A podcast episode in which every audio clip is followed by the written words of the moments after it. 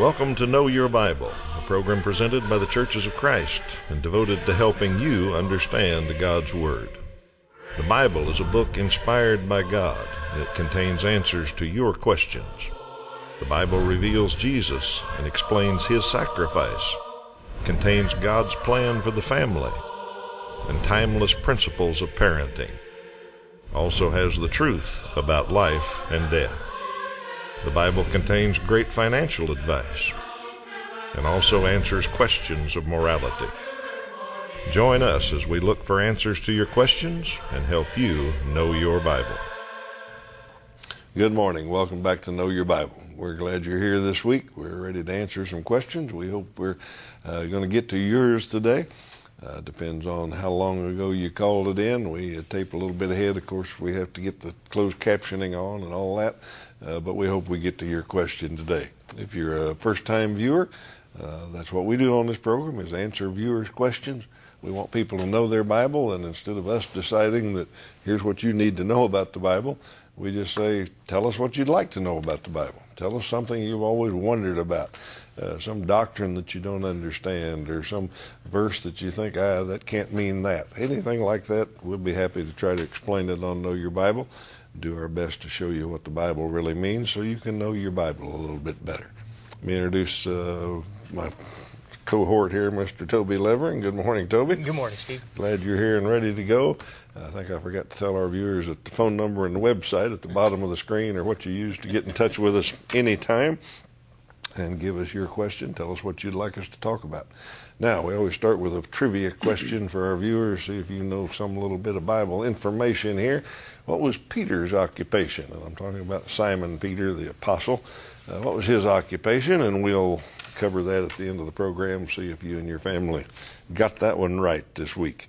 I ran into a fellow the other day. He told me he always got the trivia questions right. He just he, he knew them. He, that's good. that's good. I told him I knew most of them myself. Yeah, right. By the time I get to the end of the program, anyway, I, I've looked them up. All right, Toby, let's let you get started. You do the first one. I Got a question and something we all think about when we especially go to a funeral of a loved one, family member, or someone that we love dearly in this world. Uh, how do you know your loved ones are in heaven? Uh, well, I, I appreciate the sentiment of the person who asked the question because I'm sure we've all asked that question, especially as believers. We believe our hope uh, belongs with a Savior who's from, and that our home is in uh, another place, not built with human hands. Uh, but it is a, a natural question. Uh, there's a famous song um, that goes, I can only imagine uh, what that day will be like. Um, when I come into His presence and uh, when I experience uh, my final home with Him. And the question is, will I see my loved ones? Will I know my loved ones? Uh, well, how do you know your loved ones are in heaven? I think, in truth, only God can know that. Uh, we can look at their life and ask if they believed in Jesus and obeyed his commands. Um, uh, Jesus said himself, By their fruit you will recognize them. Not everyone who says to me, Lord, Lord, will enter the kingdom of heaven, but only the one who does the will of my Father. So that's one way we can know. Did they do that? It doesn't mean they were perfect, but did they have a heart that aspired to do what the Lord wanted? And they didn't just call him Lord, but they, they obeyed him in their life. Um, but that, that ultimate call will be in God's hands. And Jesus said this to the apostles in John 14. He said, Do not let your hearts be troubled. Uh, believe in God and believe also in me. In my Father's house there are many rooms. Uh, if it were not so, I would have told you uh, that I am going there to prepare a place for you. And if I go and prepare a place for you, I will come back and take you to be with me, that you also may be where I am. Uh, you know the way to the place I am going. And Jesus reminded his disciples, and because John wrote it down, he reminds us uh, that he is the way. If we trust in him and follow him, uh, we'll eventually get to go home too. And so we can have and, and know that. Let's look at 1 John chapter 5, verse 13, where apostle of love says, I write these things to you who believe in the name of the Son of God, so that you may know that you have eternal life. And we can trust that all those who know Christ and do what he says uh, have the hope of heaven. Yeah, thanks, Toby. Uh, interesting question here. Viewer says if someone claims to be a Christian but uses God's name in vain constantly, is this a real Christian? Uh, interesting question. Um, just remembered that you said during your answer that uh, God said, by, our, by their fruits you'll know them. Yep. Uh, so this viewer is saying, all right, I'm watching this guy, and his fruit is that he, he cusses all the time. He uses God's name in vain all the time. And uh, does that mean he's a real Christian or not?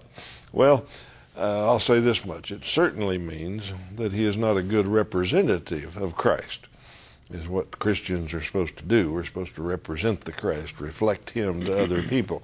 Uh, so, at the very least, he's not a good representative of Christ. Uh, what I'm hedging a bit is I'm trying to allow for immaturity. Uh, we sometimes expect everybody to be a fully developed, uh, mature Christian uh, a day after they become a Christian, and that's just silly.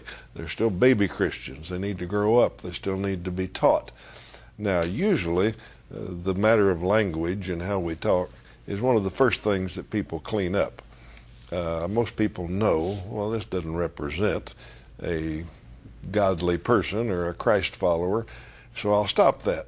Uh, they, it may be such a long habit, they may have talked that way all their life, uh, that they slip sometimes, that they don't think about it. But most people know, and a lot of most people can cut it off pretty quickly if they really understand uh, what it's about. So I'm trying to allow for immaturity. Maybe he just nobody's taught him yet that no, that's not the way Christians talk. If so, somebody needs to do that. Uh, I would hope he would know that on his own, but somebody needs to go to him and say, "Now we need to talk about your language. If you're going to grow up as a Christian, uh, that's one thing you got to clean up." And a verse that you can show the person is uh, Ephesians 5 4. Let's see that on the screen. Let there be no filthiness, nor foolish talk, nor crude joking, which are out of place. But instead, let there be thanksgiving. Now, this goes beyond using the Lord's name in vain. This goes to the way we talk, the kind of jokes we tell, uh, all of it. And uh, Paul told the Thessalonians, said that's that's out of place to do that kind of talking. Christians should talk in thanksgiving and uh, not use that kind of language. So show your friend that. Um, it may be that nobody's told him yet. He needs to clean up his language, and let's hope that's the problem. But uh, I'm not in the is that a real Christian kind of judging business. So uh, we'll try the teaching method first. All right, way Toby. to go. a viewer asked, why would God accept Abel's gift but not Cain's? Did God show favoritism? Hmm. Well, I guess one way of thinking about it. Um, Genesis chapter 4, verses 2 through 7 is where we find the, the account of the first murder uh, in the Bible, where uh, the the children of Adam and Eve. Uh, there there uh, were two brothers, Cain and Abel, and we know they were different. Uh, the Scripture says that Abel kept flocks. Uh, he was a shepherd. Uh, he far, uh, uh, worked with animals and, and probably raised them and for eating and maybe for trade and, and as his livelihood. Cain, on the other hand, he worked the soil. He was a farmer He raised crops. And the scriptures tell us that uh, in the course of time, uh, the, the two brothers brought two different offerings. Now, they both related to what they did, but I think it's interesting that it tells us that Cain brought just some fruits, just some, uh, whereas Abel, who were, kept the flocks, brought some of the, the, the firstborn, some of the very first of his harvest, if you will, of, of the uh, the bounty that God had blessed him with. And that tells us something. Uh, the scripture doesn't, we have to really kind of infer that. Um, the scripture doesn't come right out and say it. it just says simply that the Lord looked with favor on Abel and his offering, but on Cain and his offering he did not look with favor. now, in that sense, a viewer says, Does God show favoritism? Well, I don't think he was showing favor because he, you know, he liked uh, Abel better than Cain. I think he was looking with favor because of the spirit and the heart that Abel brought the sacrifice to God. It, I mean, really, they were both worshiping God, and there were two very different attitudes. You know, Cain just whatever, pick some fruit out, let's take it over here because I guess we're supposed to. And and Abel says, well, get one of the first ones and and give God what's first and what's best. Well, that's two di- very different types of worship. And I think that does give us a lesson on how God wants to be worshiped and what priority He wants to hold in our lives. I don't think He was showing favoritism because He goes on to say uh, in verse 6 The Lord said to Cain, Why are you angry? Why is your face downcast? If you do what is right, will you not be accepted? But if you do not what do not do what is right, sin is crouching at your door. And God's kind of warning him. They say, You're getting into a heart problem here. And so I don't think he showed favoritism at all. And we know that because Scripture says he can't. Acts chapter 10 uh, tells us that it is true that God does not show favoritism, but accepts from every nation the one who fears him and does what is right. And that's what God is looking for is the pure heart, the pure life, and the pure actions. Let's read Hebrews chapter 11, verse 4 together, uh, which the writer says, By faith Abel brought God a better offering than Cain did. By faith, he was commended as righteous when God spoke well of his offerings. And by faith, Abel still speaks even though he was dead. And so, two very different brothers, two very different outcomes. Uh, but God did not show favoritism. He certainly gave uh, Cain the same opportunity to, to do what's right. All righty. I don't think there's any favoritism there. He just knew their attitudes and yep. uh, knew one was good and one was bad. Yep. Same thing for us when we go worship on Sunday. He's, Absolutely. He's a lot wa- of lessons there. He's, he's watching attitudes. Sure, sure. All right. How would you like to sit down and have a Bible study with Know Your Bible?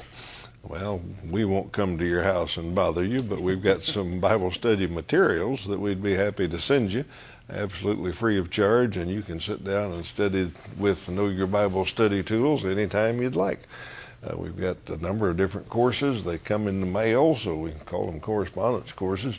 Uh, but you get one at a time, and you, get the lesson. You sit down with your Bible and your time period, and set aside as much time as you want.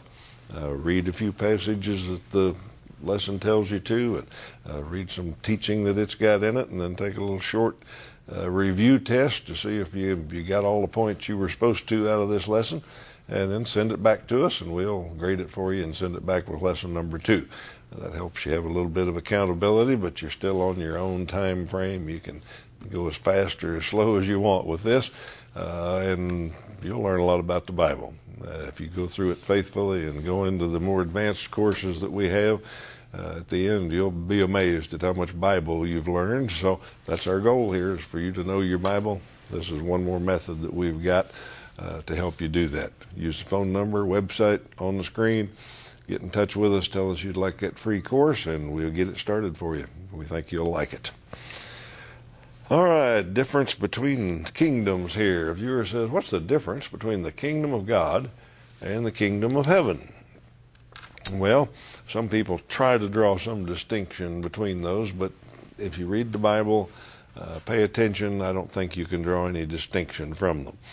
Uh, most of the gospel writers and most of the epistles uh, use the term kingdom of God. Kingdom of heaven, actually, Matthew is about the only one that ever uses that. I think he may be the only one that uses it. That's just the way he thought of it, uh, the kingdom of heaven. Uh, but most everybody else calls it the kingdom of God. Now, the reason we know they're the same is because Matthew himself uses them interchangeably and if you read a passage in Matthew and the parallel passage in Mark, Luke, or John, uh, one will call it kingdom of heaven, one will call it kingdom of God. So we know they're equal. They, they're interchangeable that way too. Uh, one verse probably will be enough to settle it for us. Let's look at Matthew 19, verse 23 and 24. Jesus said to his disciples, Truly I say to you, only with difficulty will a rich person enter the kingdom of heaven. Okay, underline that there, kingdom of heaven.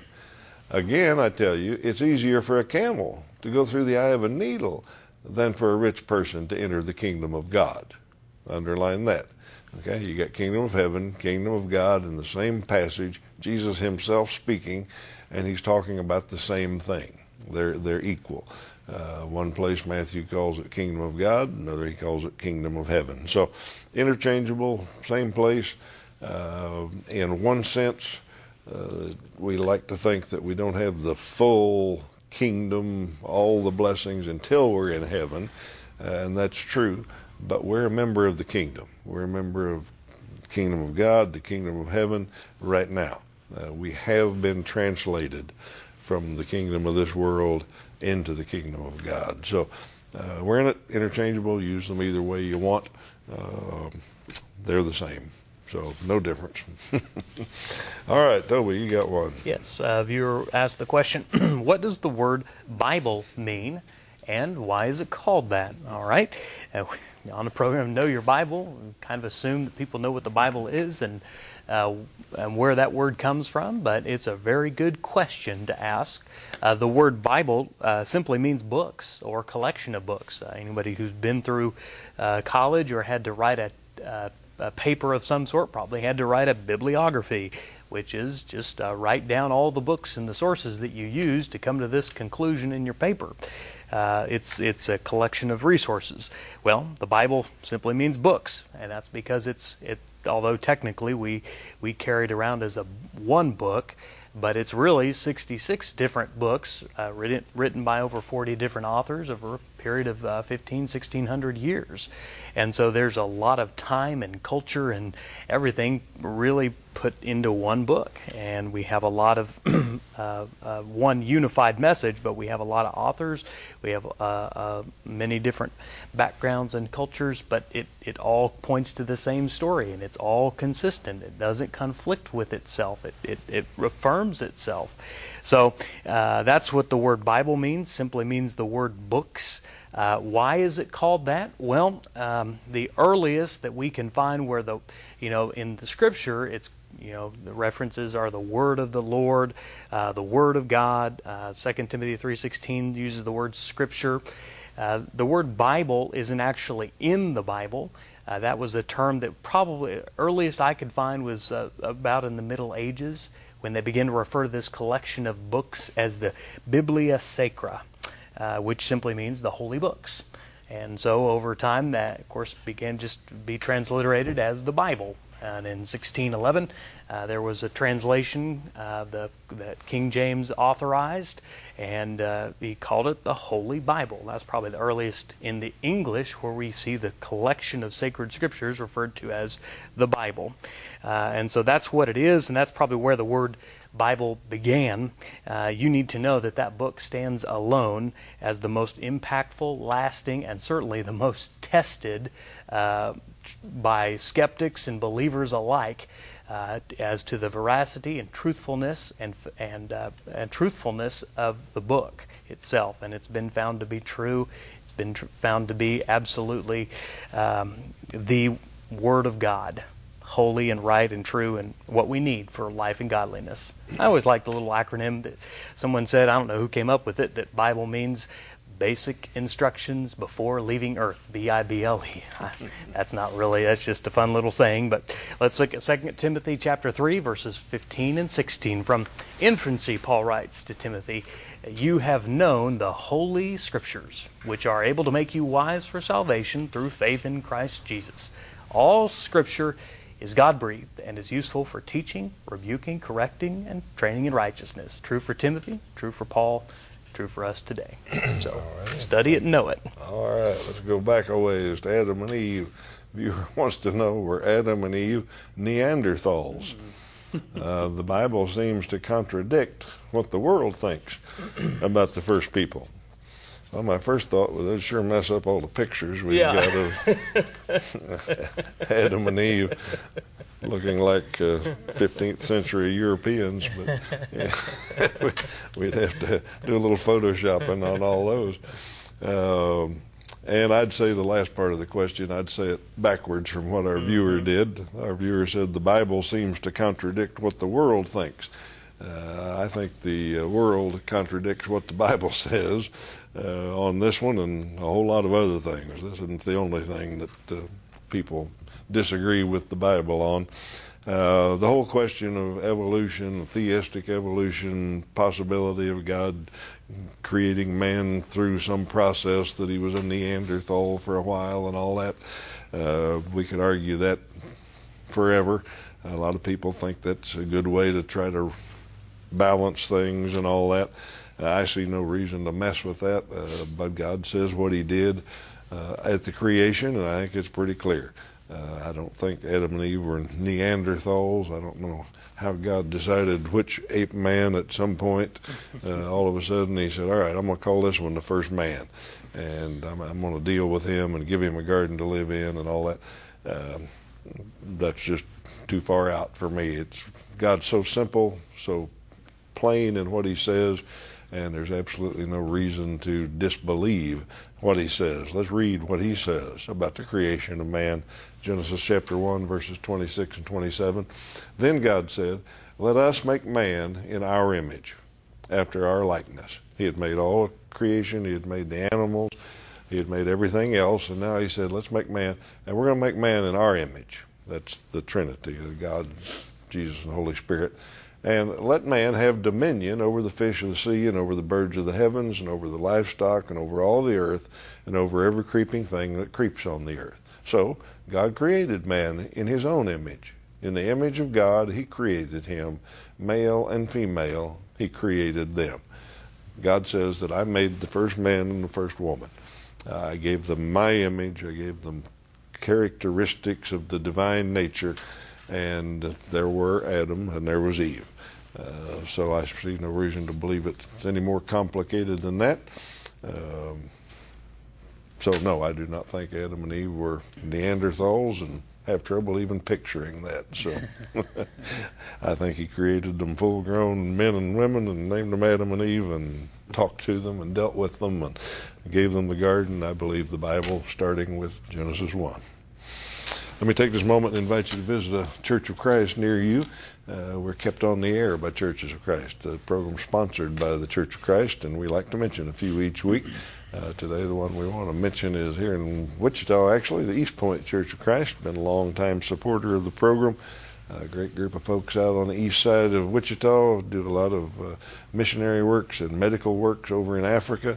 Uh, very active group of Christians, and we encourage you to drop in and visit them sometime. If you know somebody that uh, attends East Point, you might tell them, hey, I was watching Know Your Bible the other day and saw that you helped sponsor it, and I thank you for keeping that program on the air for me. Of course, if you're looking for a church to attend, you'd be warmly welcomed at uh, East Point or any Church of Christ, uh, whatever market area you're in. There's probably a Church of Christ close to you. Uh, be happy to uh, have you visit sometime. So, thank you, East Point, and all the other supporters that we have.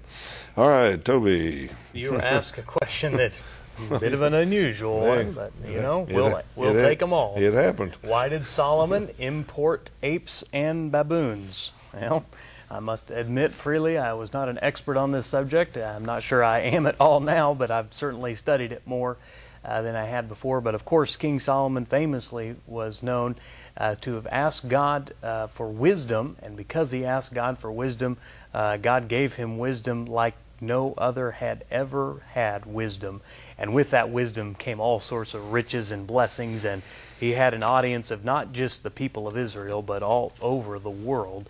Uh, people came, and uh, he was a very famous and successful king. Uh, all due the due I believe to the blessing of God's wisdom. Uh, First Kings chapter 10 tells us a bit of his story. Uh, I'm going to read verses 23 following. King Solomon was greater in riches and wisdom than all the other kings of the earth, and the whole world sought audience with Solomon to hear the wisdom God had put in his heart. Year after year, everyone who came brought a gift articles of silver, gold, robes, weapons, spices, horses, and mules.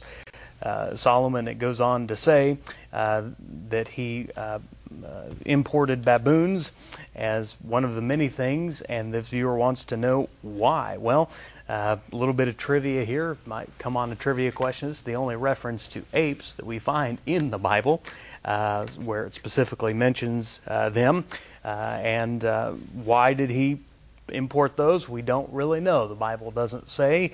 We don't really think of them as having practical use, like horses or elephants or other things. But uh, these, it, I think, it was just part of the the trade and the interaction of the kingdoms. I think uh, certainly uh, Solomon studied animal and plant life and all sorts of things. Let's look at 1 Kings chapter 4 uh, and verses 29 and following. And this kind of tells us God gave Solomon wisdom, very great insight, and a breadth of understanding as measureless as the sand on the seashore. Solomon's wisdom was greater than the wisdom of all the people of the East and greater than all the wisdom of Egypt.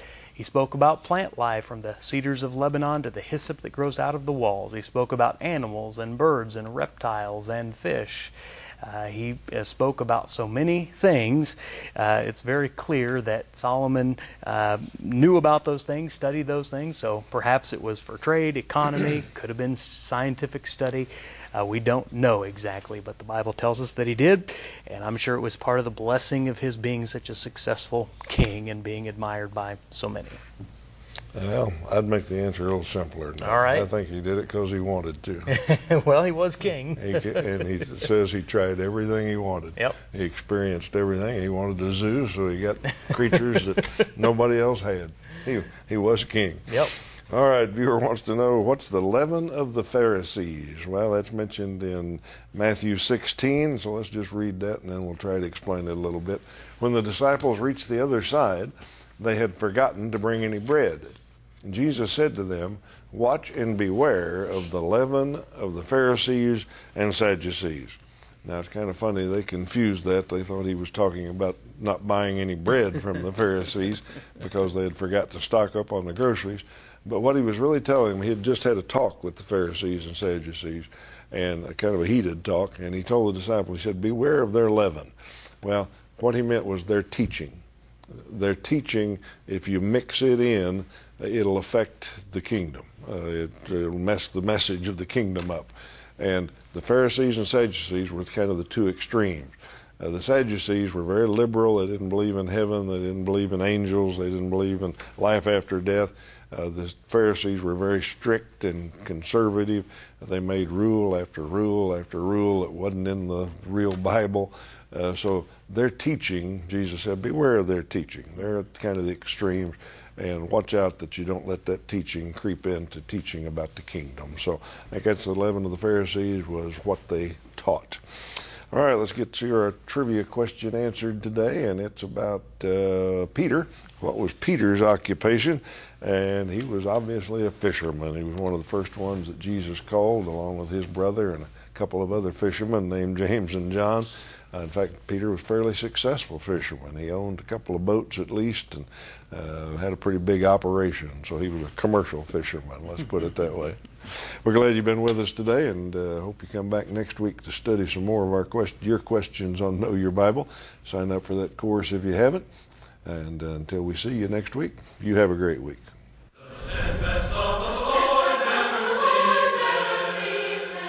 Know Your Bible has been presented by the Churches of Christ in your area.